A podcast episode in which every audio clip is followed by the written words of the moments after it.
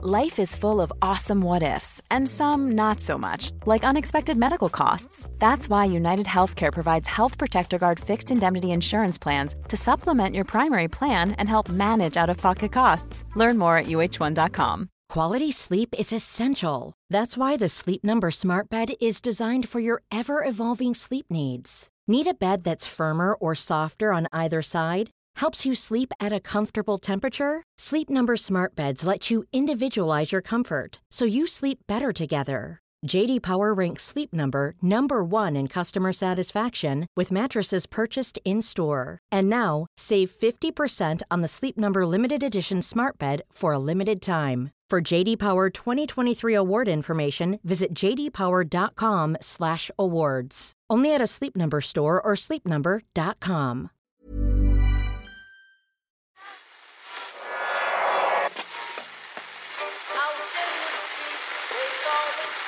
that? That's the second time it's gone off.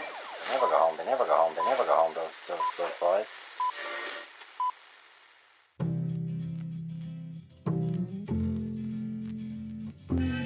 And I said, I want to win the league, but I want to win it better. You can understand that, can't you? Yes. Good lad.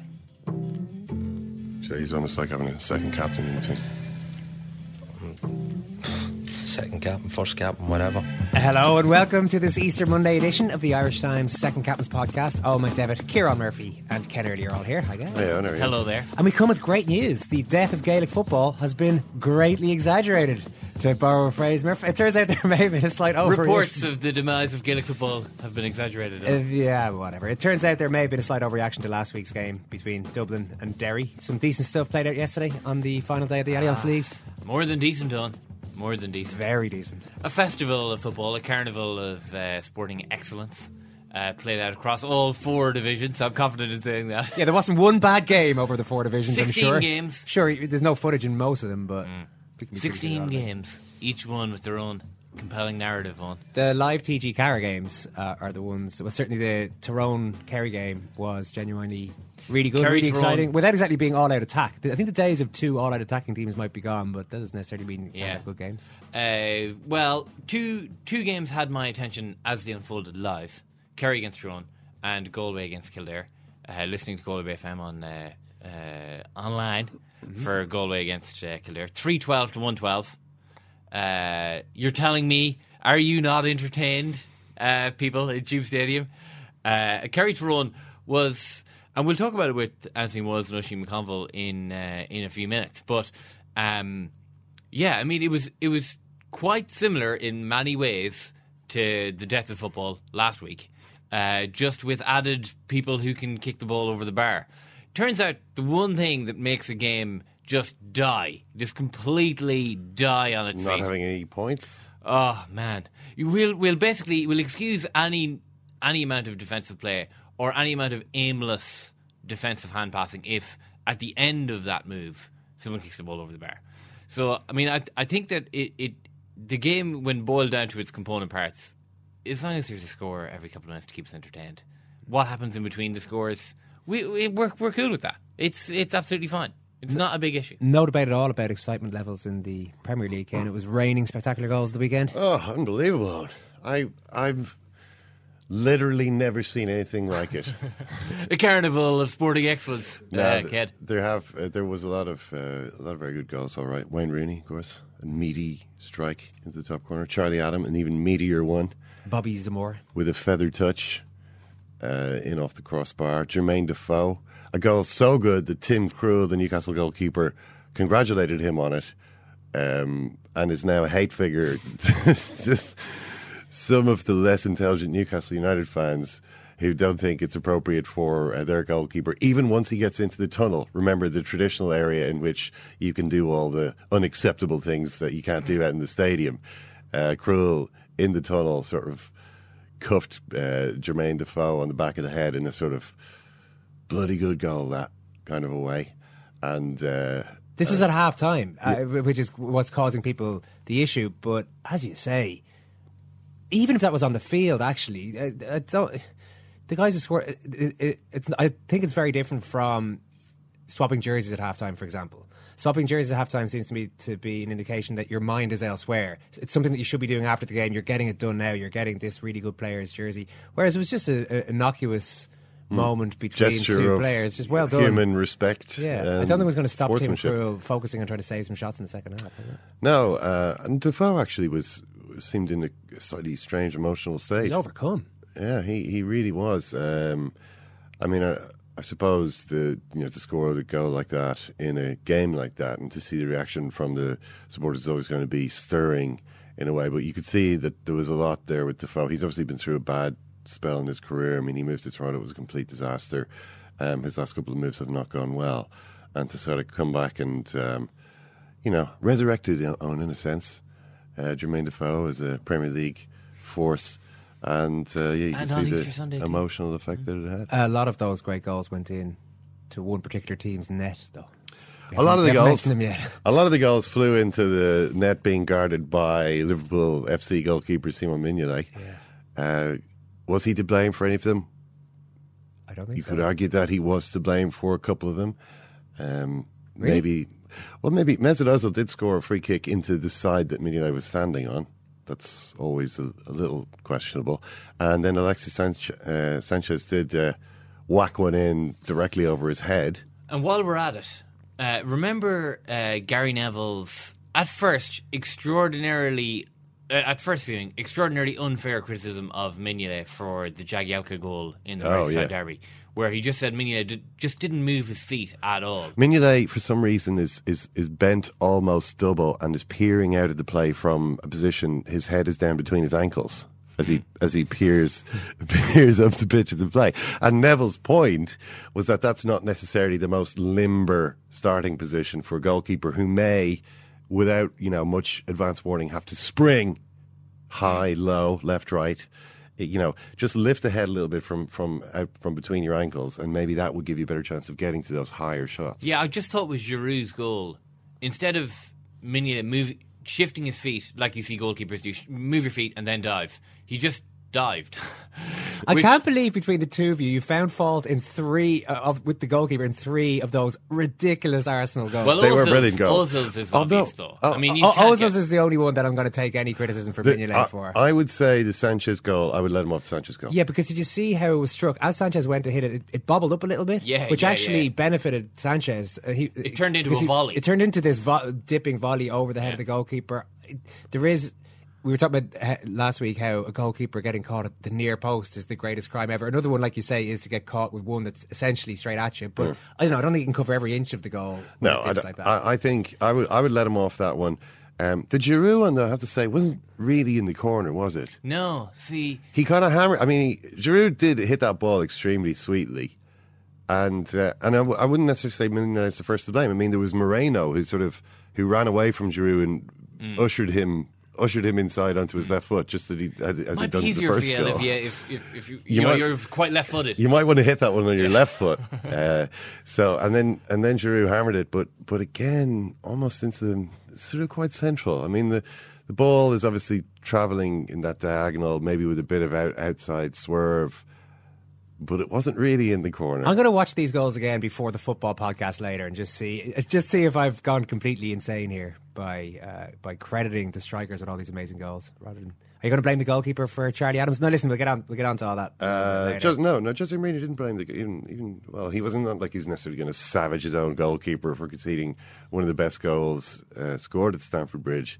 but uh, he blamed the lack of pressing in midfield. Someone should have got it into Charlie Adam's face on and stopped him scoring from sixty-six yards. Some exciting stuff played at the Aviva on Saturday. Unfortunately, most of it was played by Bath. Uh, although Leinster are through, you should probably remember that Simon um, has popped over to us. They're through, Simon, but there is a sense of unease about how close Leinster came to being knocked out. Yeah, it was a funny day. I mean, 44,000 people there, sunny weather, Easter weekend. Leinster just went through to a, or a European semi final, and yet at the end it was quite flat. The players were obviously relieved, but there was a little bit of luck at the end. Um, but I think maybe the fact that the performance got worse, the fact that Bath came more and more into it, um, and the fact that you're playing Toulon next away, because you want to come away from these games with a bit of hope, but I suppose supporters were walking away thinking, Is there any way we can beat Toulon? Forty-four thousand seemed a bit of a generous interpretation Yeah. of the amount there because I was in It's the usual season ticket holders Yeah. plus the people who arrive. I was in the lower east stand, and even from where I was, I could see quite a few empty seats in parts of the stadium. And I was told that above me in the upper east stand, there were tons of empty seats. So for them to come up, the, the forty-four thousand figure, it's the way a lot of sport organisations do this. Maybe their season tickets sold or whatever it might be, and, and they all get added in there. But yeah, there was a, a flat sense around around the whole thing. But uh, Leinster, Par- partially due to Leinster winning so much, I think, in recent years, And Ireland this- winning, and, and, Ireland, yeah, and this being a drop off in relative terms. and expecting to win the game probably as well. Gerry Thornley is with us. Gerry, thanks very much for making it in on the bank holiday. Hello, easy, no traffic around. nice straight, straight drive in for you. Matt O'Connor, you described his demeanour as bullish yeah, uh, Hmm. on, in Saturday's press conference. He wasn't having much truck with the idea that Leinster were lucky or that they didn't perform to their No, his mentality would be very much um, 18 15 beforehand, offered it, yeah, take it. It's a cup quarter final, get through the semi finals. Um, every team in um, the other team in Ireland, Wales, Scotland, Italy, and all bar Sarries in England would swap places with them. And that's his viewpoint. They're in the semi finals.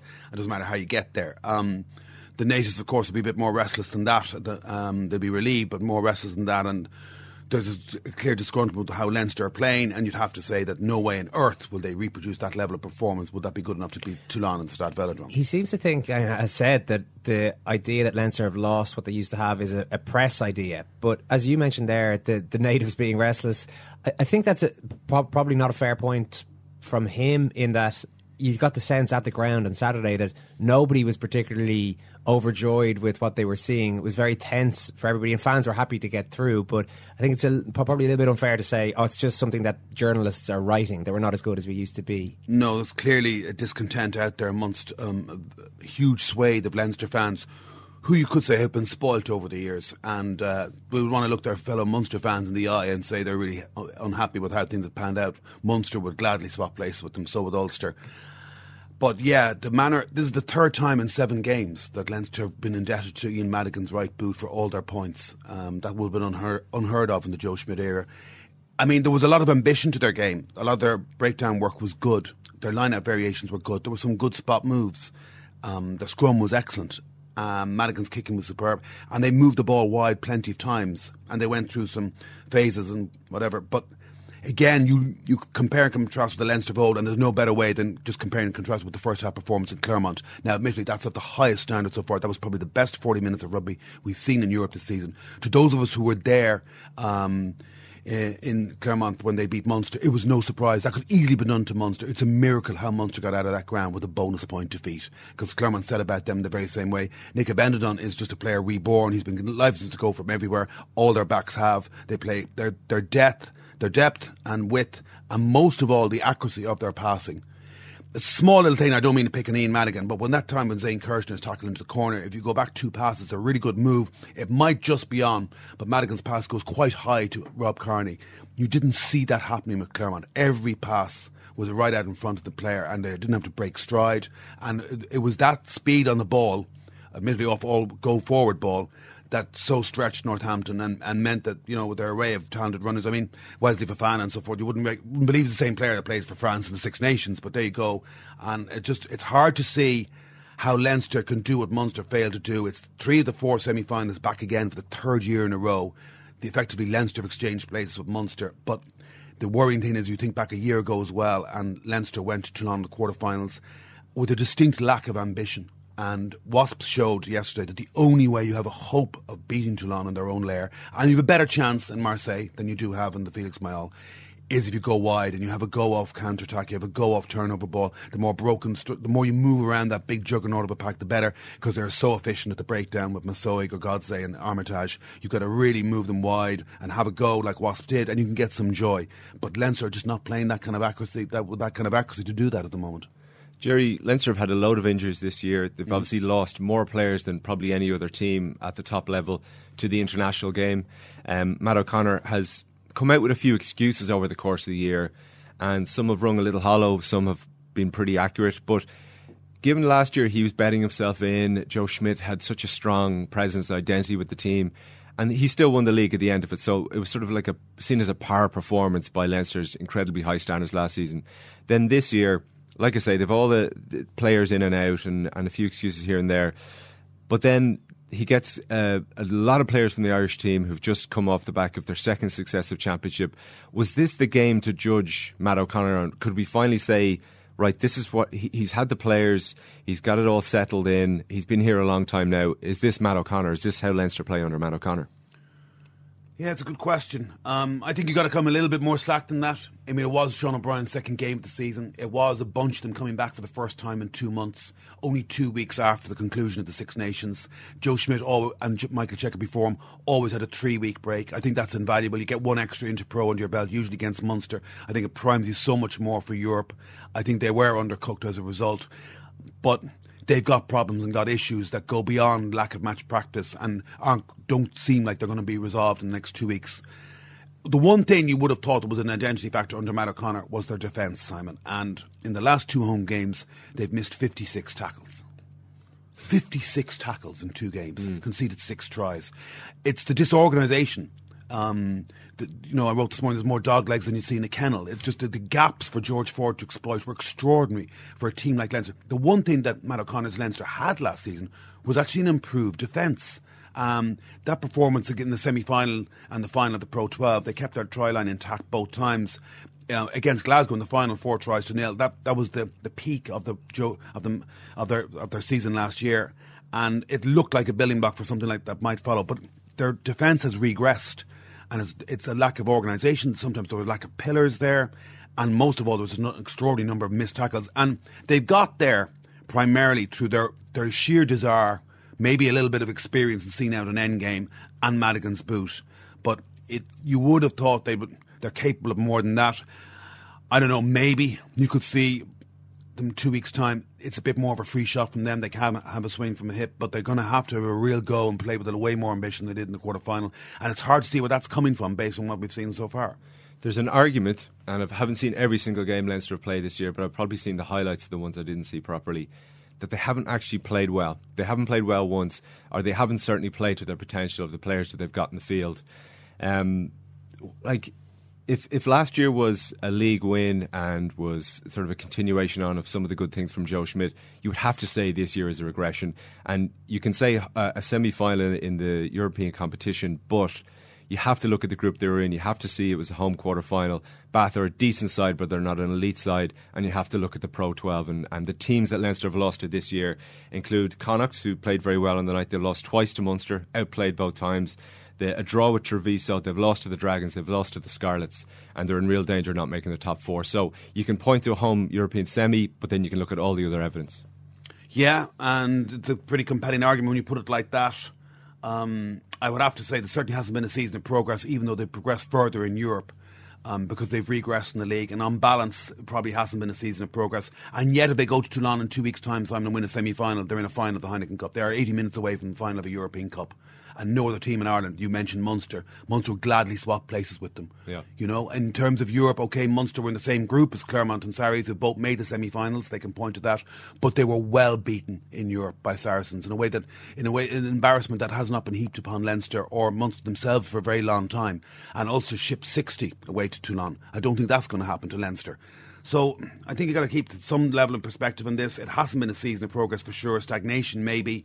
I think part of the problem is the 10, 12, 13 axis. I really think that's a big part of their problem. Um, they've settled in Gopperth as a 10 because they probably don't trust Madigan to run the game from 10.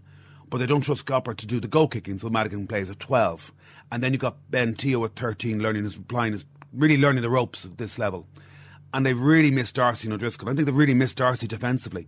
And Shane Jennings, but you know, not the force of yore. And Leo Cullen's retired. And you add in the Sable and Sexton before that, and there's a huge leadership core gone. But the experience, the, there's still enough experience there for them. It's an incredible team, though. When you see it lined out, and all you think of is that's almost the Irish team, besides 10, 12, 13. But but Madigan's still there, obviously.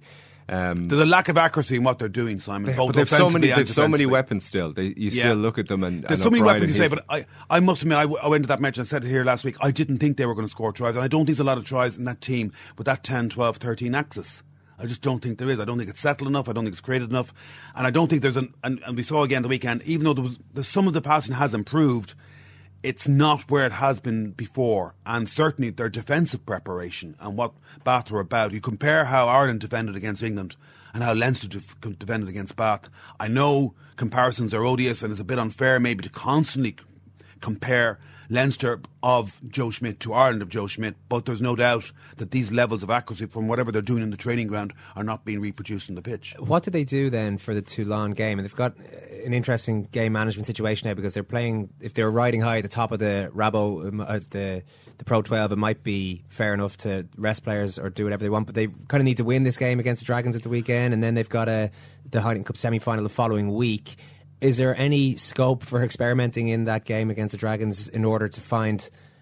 A for, I don't know if there's a hidden formula to actually unlock some of that attacking play for the for the game I, I think that the, the having the semi final on Sunday week, that game being arranged for the Sunday rather than the Saturday, is quite significant. It's a small crumb of comfort for Leinster in that it gives them a seven day turnaround between the Dragons match and the Toulon match rather than a six day turnaround with the travel day. Had it been a Saturday, I would venture that very few of last Saturday's starting lineup would have pitched up in Newport. Now, with the seven day turnaround, I think they will take the view that whoever's nursing knocks, who's ever in any way fatigued, will not travel to Newport. But if players put their hands up and say they're feeling fresh and they need they need more game time, they feel they need, and there are a lot of Leinster players who are uh, in a little bit of need of game time. I mean, Sean Cronin's had an awful lot of bench duty. Ian Madigan, a lot of bench duty. Jordan Murphy, a lot of bench duty. Sean O'Brien's only just coming back. Cian Healy's only just coming back recently. So there's a lot of Leinster players who need a bit more game time. And I think the fact that there's a seven day turnaround will mean they'll pitch up with a slightly stronger side away to the Dragons than would otherwise have been the case. is the we're talking about this 10 12 uh, axis and, and, and 13 uh, there are only so many variations within that. And one obvious one is to go back and take the risk of putting Ian Madigan in there. He should be confident enough. His, his goal kicking is uh, going brilliantly at the moment. Uh, that bl- blip against Wales aside is there an argument for right against Dragons? We're just going to put Madigan in there. We're going to change tack again. It hasn't we, we've clearly come to a decision that this this hasn't worked so far but there's no way we're going to Toulon and beating them by playing the way we did against Bath Yeah, they, it almost definitely won't happen. But Yeah. I, I still think Luke Fitzgerald at 13. I know Mhm. Joe Schmidt isn't looking at him there, and, and Matt O'Connor's maybe starting to not look at him or, is- or is looking at him more as a winger again. But I just, I still think Madigan at 10, Luke Fitzgerald at 13, and maybe even D'Arcy, D'Arcy at 12. 12. Yeah, I don't know what played so little this year. It's hard Yeah. to judge D'Arcy. That's like Absolutely. Leinster and Ireland aren't picking him, so it's yeah, impossible. It's impossible.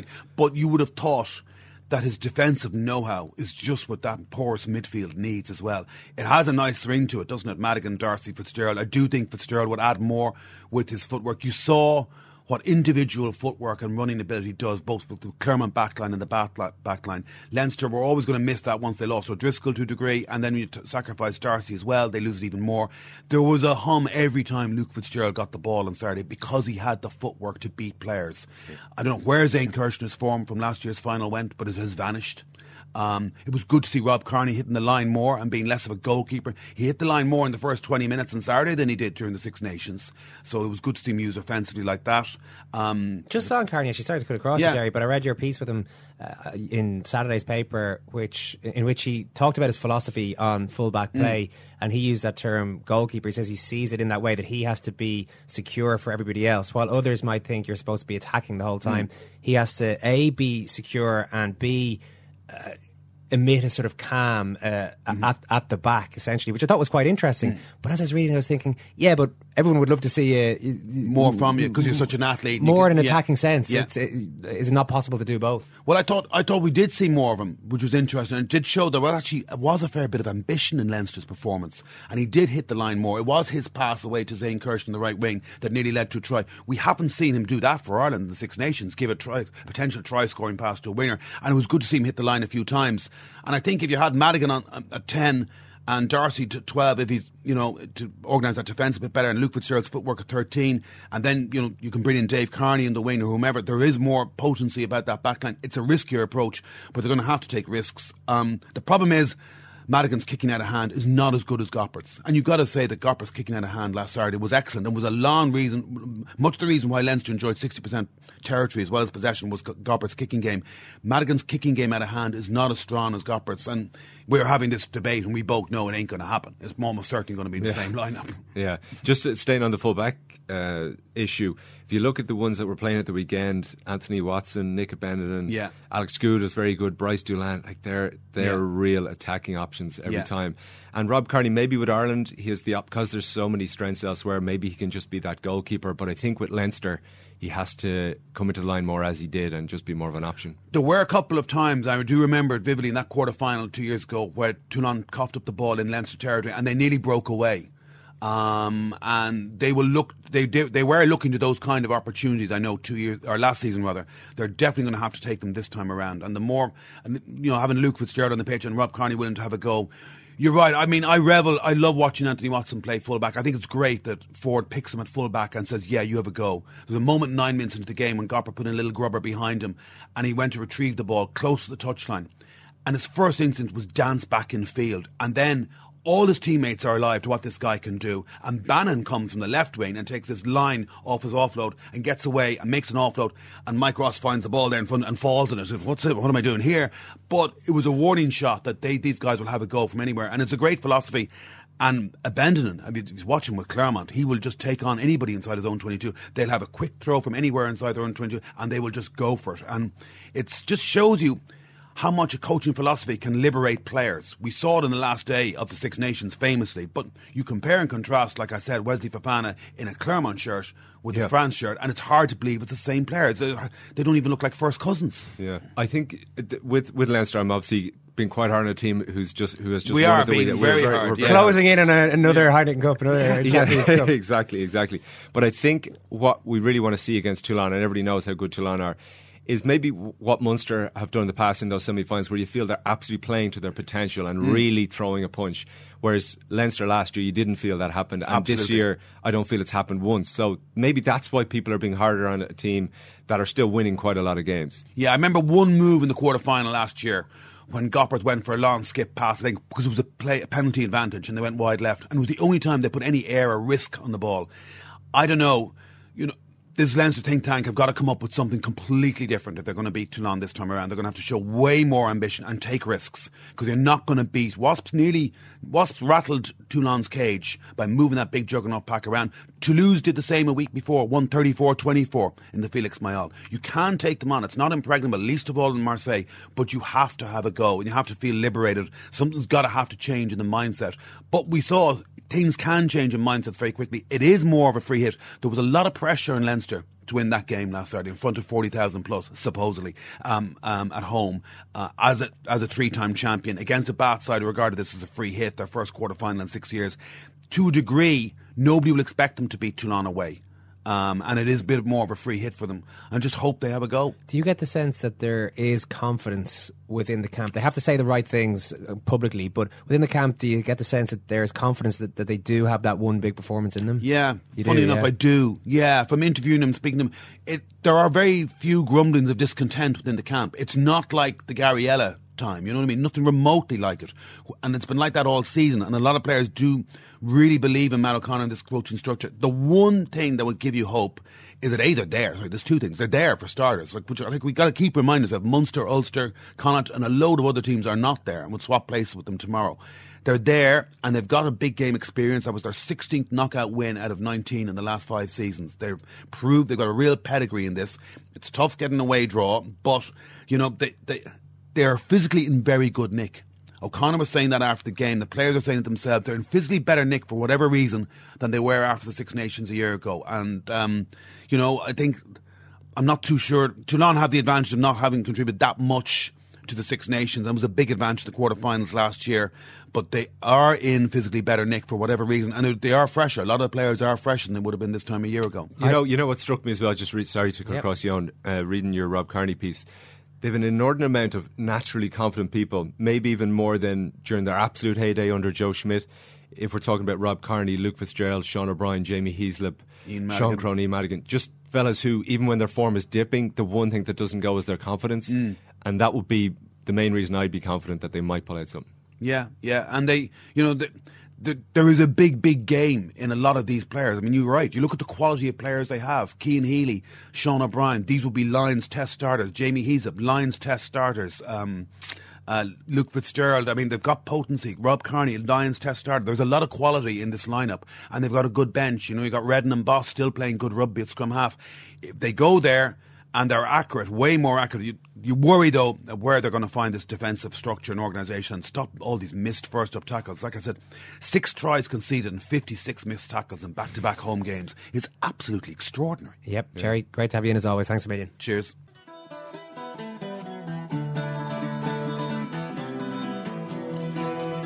He's trying to get a break. Watch it go right back to the body.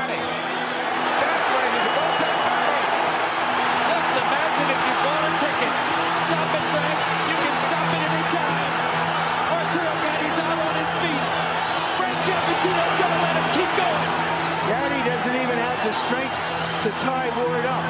And overtime. And here comes Gatti back. Less than 10 seconds in the round. Gatti's going to survive the round.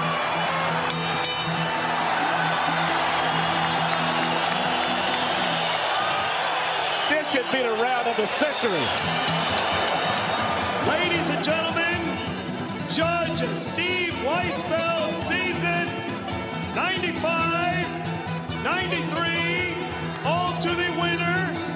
Majority decision, Irish Mickey. Just go back on Matt O'Connor's bullishness, Simon, after the game. He says Leinster. He, I, I mentioned that point where he said, "Look, it's you guys who are saying that we're not the power we used to be. If you ask teams we play against, he said, if you ask anybody we're playing against, they'd have a fair bit of a bit a fair bit of fear in their changing room prior to the game. There's a fair bit of fear when you play, and then he start- starts naming all the Leinster players there. Would you say that's true? Would Toulon be particularly fearful of those Leinster guys? There are some really big names, as Gerry mentioned. There's guys, a lot of Lions test starters, a lot of Six Nations champions in there. I think most teams there would still be some fear factor with Leinster because it is so recent that they've been successful and they did win the league last year, as we keep saying. But Toulon, really, it's full of World Cup winners. I'd say of any team, actually, they would be the ones least cared by any opposition. Leinster not being any different. It's just when you look at it, Bakkies Botha, uh, Ali Williams, all these guys. I, I, I don't think there'd be any fear factor. Plus, they haven't lost a European game at home. All right, thanks, Simon. Coming up in the Irish Times Second Captain's Football Podcast. That's yeah. They have asked for that, really. Yeah, you can laugh. That was the World Cup. I'm a little bit of an idealist, but having said that, I want to be like me. You don't know what you're talking about. What did you know? I managed to stay alive for 16 Oh, I'd like to- I'm gonna leave it there. I'd say it to you, face, not say it to you now. Come down Swansfield and we'll see them, won't we? What you doing down here, you shawny man? Yeah, I mean, you're talking about Gaelic football being, you know, dying, and obviously Leinster doing their best to kill rugby uh, with what they've been up to over the last little while. But what about association football, Eoin? Is that also at death's door? Well, no. Dr. Early checks its pulse. Poisoned by poisoned by money, uh, filthy lucre uh, circulating in the in the veins, clogging uh, the arteries of the beautiful game. Uh, Robert Lewandowski uh, scoring the winning goal away to Borussia Dortmund, burying them. Um, slightly painful. Real Madrid winning by nine goals to one. nine one. Just a five for Ronaldo. Five uh, Ronaldo goals, although Bale did score the first. Um, Raheem Sterling, Eoin. Raheem Sterling. You know, everywhere you look, you see another another sad story of uh, of money, the pollution that money's causing the game. We won't really be talking about those things, but um, uh, I mean, we may touch on some of the issues I've just mentioned in All right. the forthcoming football podcast. Sounds good. Let's talk Gaelic football now. Oisin and Anthony, thanks very much for making it in the bank holiday, lads. How's things on? No problem, Eoin. Thank you very much for. you look delighted to be here. yeah, yeah, it's lovely, beautiful, Razzing sunny day. Yeah, sunny day. We're the only people in Dublin city centre at the moment, but it's good to chat. Was it uh, important for Gaelic football to get some good press this weekend? Well, I think everyone is kind of jumping on it. All right, you know, um, it was. There's been a lot of lot of stuff spoken about, written about during the week. Um, the Jarlath Burns comment, of course, didn't help last week, considering his position in, in, in what he's trying to do. That was about the death of football the, from the, Dublin Derry game, which was the death of Gaelic week, football. Yeah. like it was yesterday. It, it's a, it's a great weekend. It's a great Sunday of football because there was so much involved. Like I mean, uh, I can't remember. There was so many teams that needed to either win or or whatever for whatever reason, you know, avoid defeat um, in all the yeah, divisions. Yeah, very few disinterested teams actually uh, across the well, certainly the first uh, the Division One, Division Two, anyway. Yeah, and it's tough. I feel sorry for the likes of Louth and some of these boys who, who were in Division Three and Armagh kind of and Fermanagh didn't really put out top class teams Mm. and uh, they rolled over. And even Cork yesterday against Derry, you'd, you'd kind of question that that that result. But the rest of the games. Like I mean, especially in Division One and in Division Two, um, there was some fantastic, fantastic games in it. Yeah, I mean, I think a lot of people would have watched Kerry Tyrone yesterday uh, through the prism of the Dublin Derry game last Saturday night week and said, "Wow, well, geez, two completely different sports." What we actually saw were two teams playing actually very similar setups to what Dublin and Derry played, but with two key differences. I thought the first was much fewer wides, much better forward play generally, um, and also a team in possession.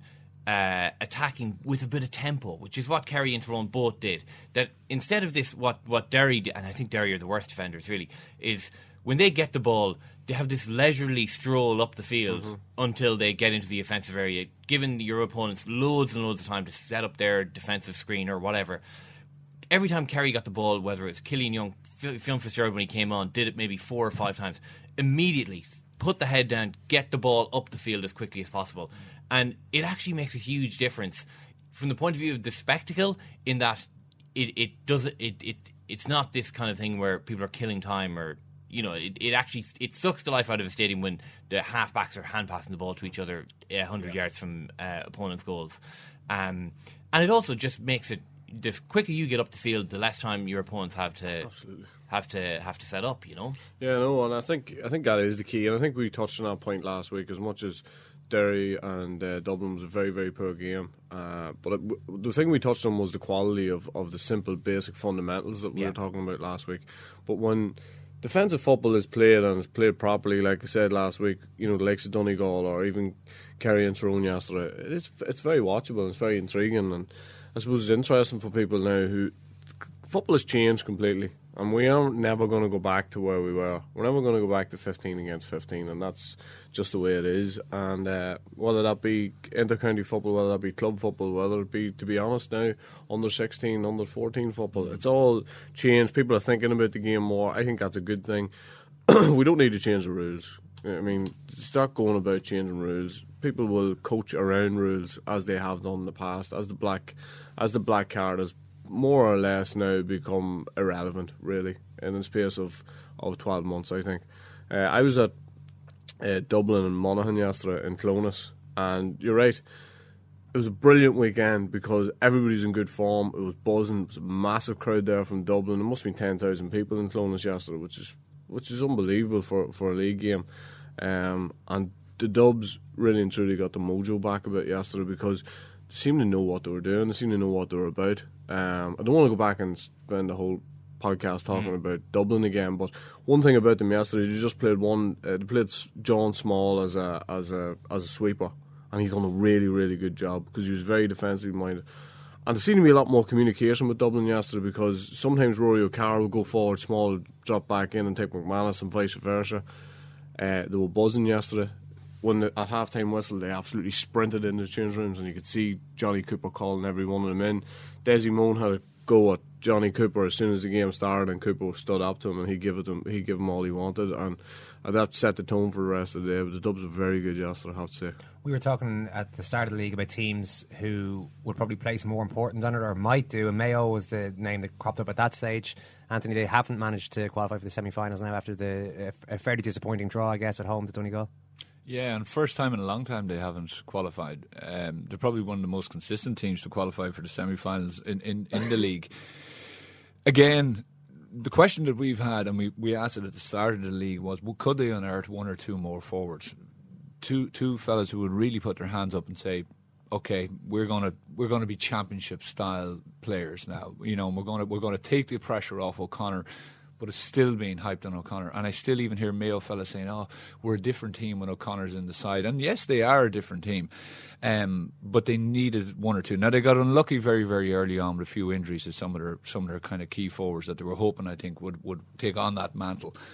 But you know, Tom Parsons, Seamie O'Shea, they haven't settled really in midfield. They're throwing different fellas in. Aidan O'Shea's going in, he's coming back out, and that can be done. You know, Kerry kind of sometimes do it with Donny, but I still think they look unsettled to me. Um, and I think Galway and Roscommon, especially Galway, obviously because they'll, they'll meet Galway.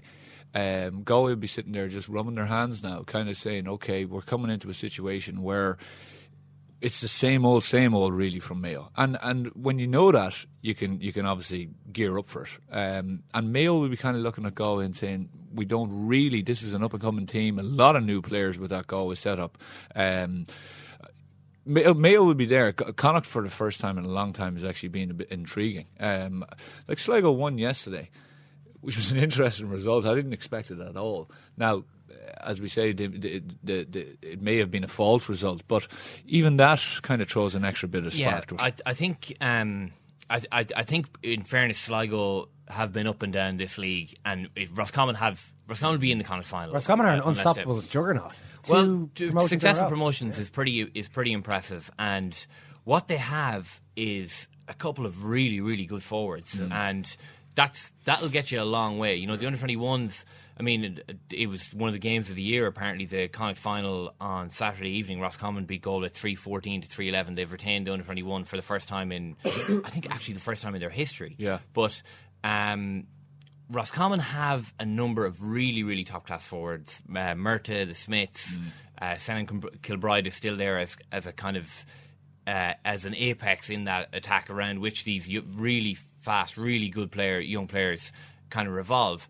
And I mean, Division Two was very, very competitive this year. Mm. Um, basically, six or seven, probably six teams that played throughout the league uh, at pretty much the exact same level. At the end of which Roscommon uh, get promoted. So, from Mayo's point of view, I think we, we did say at the start at the start of this league that they needed a good league uh, under new management you know, a trophy would have been very handy, I think, for Holmes and Connelly this year. More so than it was towards the end of James Horan's reign. I mean, last year it didn't really matter. Last year of all, like Mayo couldn't have mattered less. The league last year. This year, I think probably they needed a couple of more of better results than what they got. You know, like losing to Cork last week was a big downer. Um, the heavy defeat to Dublin was a big, big downer. Mm. They've picked a bad time to regress, you know, and like Galway you know, Galway should really have gotten promoted. To be honest, you know, it, it, it was you have a, strange, stat.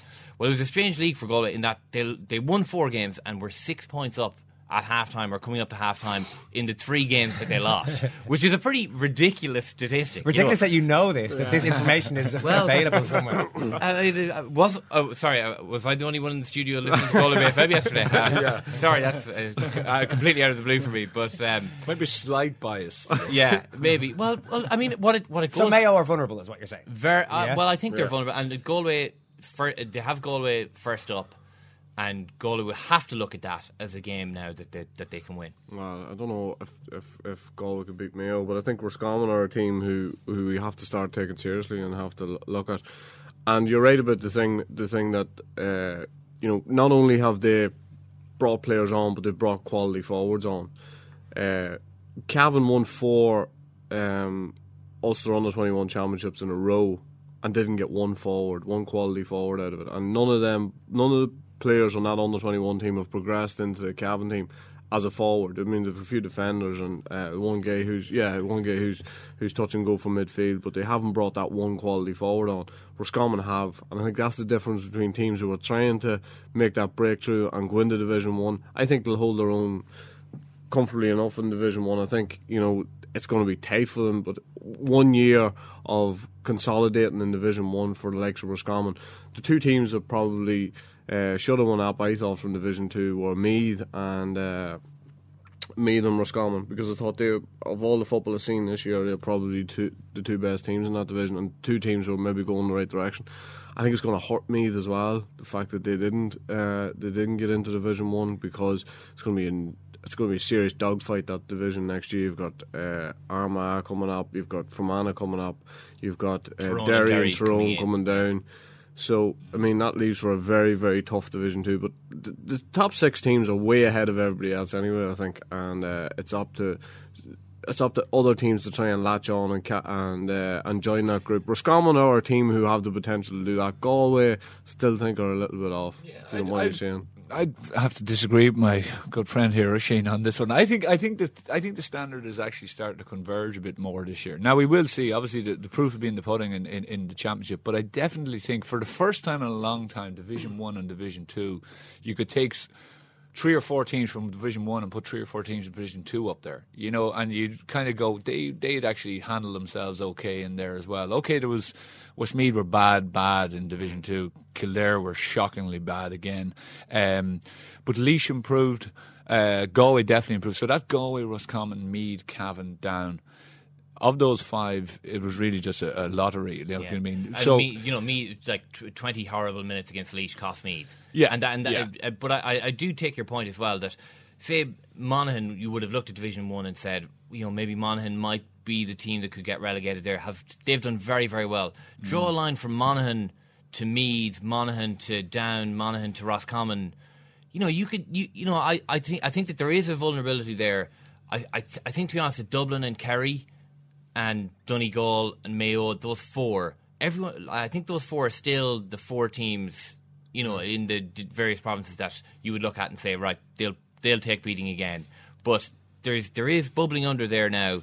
Six or seven teams, Yeah. I think, are getting their act together. I think I think it's just getting closer. They've definitely bridged it a little bit more, and Armagh, I think you know, obviously you can't ignore that. I think they've bridged it a little bit more. The worry I would have, not to get back to harp on about Mayo, but the management team came in. They didn't need, you know, new managers. We've spoken about this. You either clear the, the clear the broom and just get rid of everyone, take it in, and get right, lads. You know, mm. older players are gone, and we're going to bring in a raft. And you say the old, we're building for the future here. You know, in other words, give me at least eight years here of getting hammerings, or you say, I just tinker with what I have, which is really all he needed to do.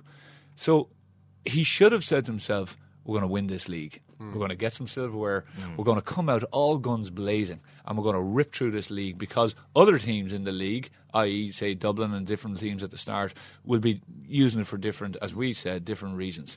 And for, for them to fail in that sense, I think is is, is, is, is very tricky. I definitely think they could have done with an extra game at least because they're very they look to me very unsettled. I don't think they're sure of what their best team is, what the best midfield pairing is, whether they play Aidan O'Shea at midfield or play him centre half forward or full forward, and they've got all those questions now that they need to answer, but they don't have a competitive game in which Yeah. to do so. And and the two forwards that they found will probably end up being the overspill from Absolutely. the midfield lo- logjam that they have four or five great midfielders, and that's what they're going to do. Anthony, you mentioned, I think it was you mentioned Westmeath and Kildare having a bad league, both getting relegated from Division Two. Tom Cribbin, the Westmeath manager. I don't know if this is in the managerial playbook for, for most for most bosses, but he says the few big lads who should be standing out and leading. Effing lay down, and that's the trouble with this team. It's lads who should be leading, chest out, and showing these young lads where to go. They're the ones that's killing this team. He's gone. He's gone. You think so? He Yeah. won't be there for the championship. Well, he will be there for the championship, but after that he'll be gone. It'll be a short championship, and he'll be gone then because It's all over once the manager starts. I think so. Yeah, about that about his Uh, Tommy players. Lyons did something similar uh, after we beat Dublin in two thousand and three. Uh, in the back door game, he just come out and he lambasted every single one of them, including Stephen Cluxton, who was sent off that day. And uh, that, from that moment, you knew it was the beginning of the end, and he was gone the following following year. Is that just because the the players can't? Is there any is there any defence? And this is very devil's advocate, here, but is, is there any defence to say? Well, actually, he's he's seen this firsthand. Obviously, the leading players aren't playing for him. He's he's given up on conventional methods of getting them to play clearly, and has decided the only way to re- is to light a fire under them and lambast them in public. Absolutely. That, yeah. but is, that- is that ever a That- uh, positive it- thing to do? No, I don't think it's a positive thing to do, but I think it's the sign of, of a manager who, as you say, probably has tried everything else, doesn't know where to go with it, and just said, "Listen, I'm just going to put it out there because I'm I'm practically gone anyhow." You know. So I, I don't really know the, the fella, but I, the very first uh, league game against Laois, he came out and said, "This is a must-win game for us." Like I mean, I was kind of going, that's a nice bit of pressure to put on a team right In February, yeah. yeah, you know, he was like, like he went on about it that this is this is a must-win game. It have to win this. We have to stand up. If we win this, uh, and I think they did actually win it. Um, but to say what he said, I actually don't know who he's really pointing it at because it's a pretty young Westmeath team. Like I mean, the only one I can think who's been on the road there for Westmeath for the last number of years is Glennon, who's still probably pretty young. Whether he was whether he was labeling him, but Glennon was never a player who you could go, I'm going to hang my hat on him. He's going to get me one six Yeah. every game. He would he would turn it on when Westmeath were going well, you know. But he He wasn't might a- create one six or one seven, but he's not going to get you. no, he's and, and like I mean, he was a he- you know he's a peripheral player. Well, not a peripheral, but I mean he was a corner forward coming off Dessie Dolan or whatever it was. You know, playing off. The other guy is Duffy midfield, who I thought. I mean, but so it's it's a strange one, Eoin, and it's not something. Uh, Not to be recommended. Well, he's he's he's. he's if you're going to do it, you better at least make sure you're from the county, you know, be- so they'll give you a little bit of support. But if you're an outsider, I'd be very worried. All right, lads, we'll let you go and enjoy the rest of your bank holiday. Thanks very much. Thanks, Eoin. Thanks, Eoin. modern day coaching. What is it all about? Paralysis by analysis. Infiltrated by a load of spoofers and bluffers. Fellas with earpieces stuck in their ear. Psychologists, Clive Woodward, statisticians, dietitians. And as Mick O'Connell alluded to, God save us. Murph, you have a little bit more on our pal Tom Cribbin there? Well, uh, uh, we were saying that Denis Glennon would be one of those senior players that uh, Tom Cribbin would be directing his ire at. And uh, there's a little bit of history between the lads because this goes back to an O'Byrne Cup game. Uh, wow, the 5th of January 2015. so it's been going on for a little while. But um, 5th of January is not a time to start to arguing with managers or players. Definitely not a time you want to start, uh, you know, an all-out hit. A- a you don't want to go. You don't want to go to the mattresses on the fifth of January after an O'Byrne Cu- Cup game. Is basically what I'm trying to say here. Uh, but Denis Glennon went off injured uh, uh, during Westmeath's defeat to Meath in the O'Byrne Cup. And uh, he, Cribbin said afterwards, I don't know how serious the injury is yet, but to me, it didn't look like he was switched on enough for such an experienced player. There were one or two balls, maybe he could have gone for a bit harder. A couple of passes were 70%. uh, Dennis Glennon felt compelled to come out uh, a couple of days later and say that I had actually been working until 6 a.m. as uh, in my work as a guard uh, the night before this game, or the morning of this game. Right, so even even making it to the game was would probably have been a bit of a uh, Commendable. b- would have been commendable. Yes. So um, I think maybe relations might have cooled from that point on. Uh, Not a on good the- start to the year. on the fifth of January, and then to have a. Uh, a statement clarifying something that was said on the 5th of January coming out on the 7th of January suggests that perhaps a mountain might have been made out of a molehill there. Last point on Kerry, and you outlined very well some of the differences, subtle differences in ways between the approaches of Kerry and Tyrone and the approaches of Dublin and Derry in the match the previous weekend. One other point, uh, clearly there are a lot of uh, skillful footballers, particularly in Dublin, but Kerry seem to have.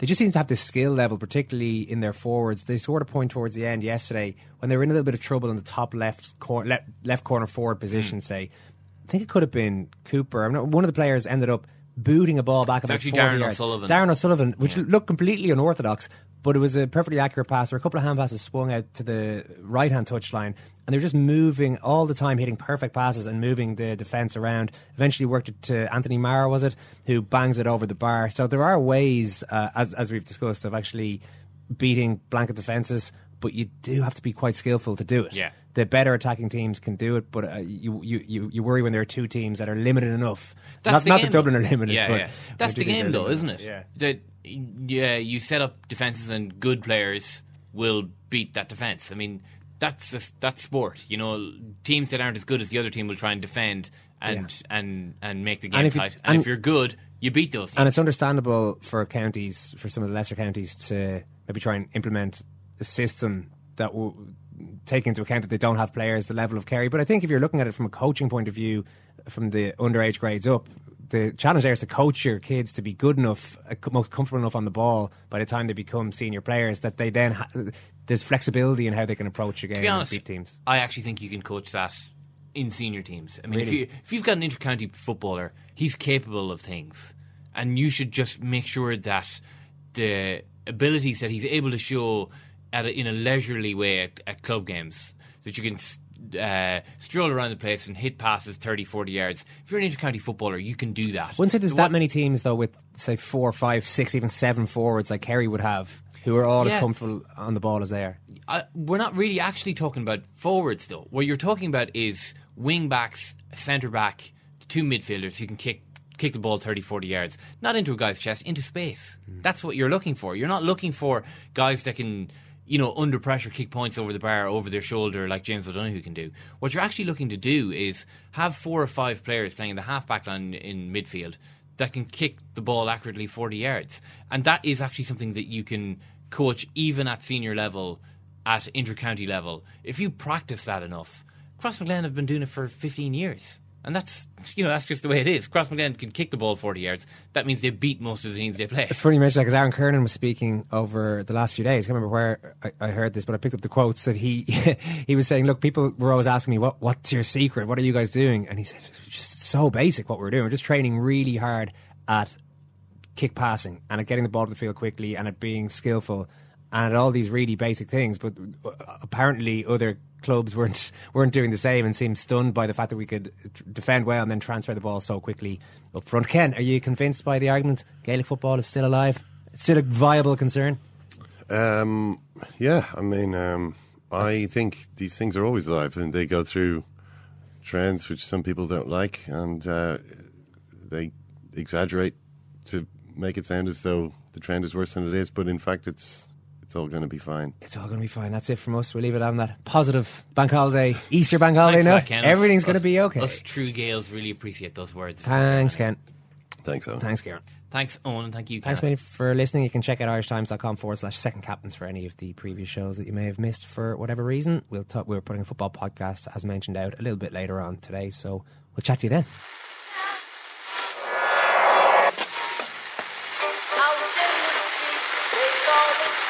That? That's the second time it's gone off. They never go home. They never go home. They never go home. Those those those boys.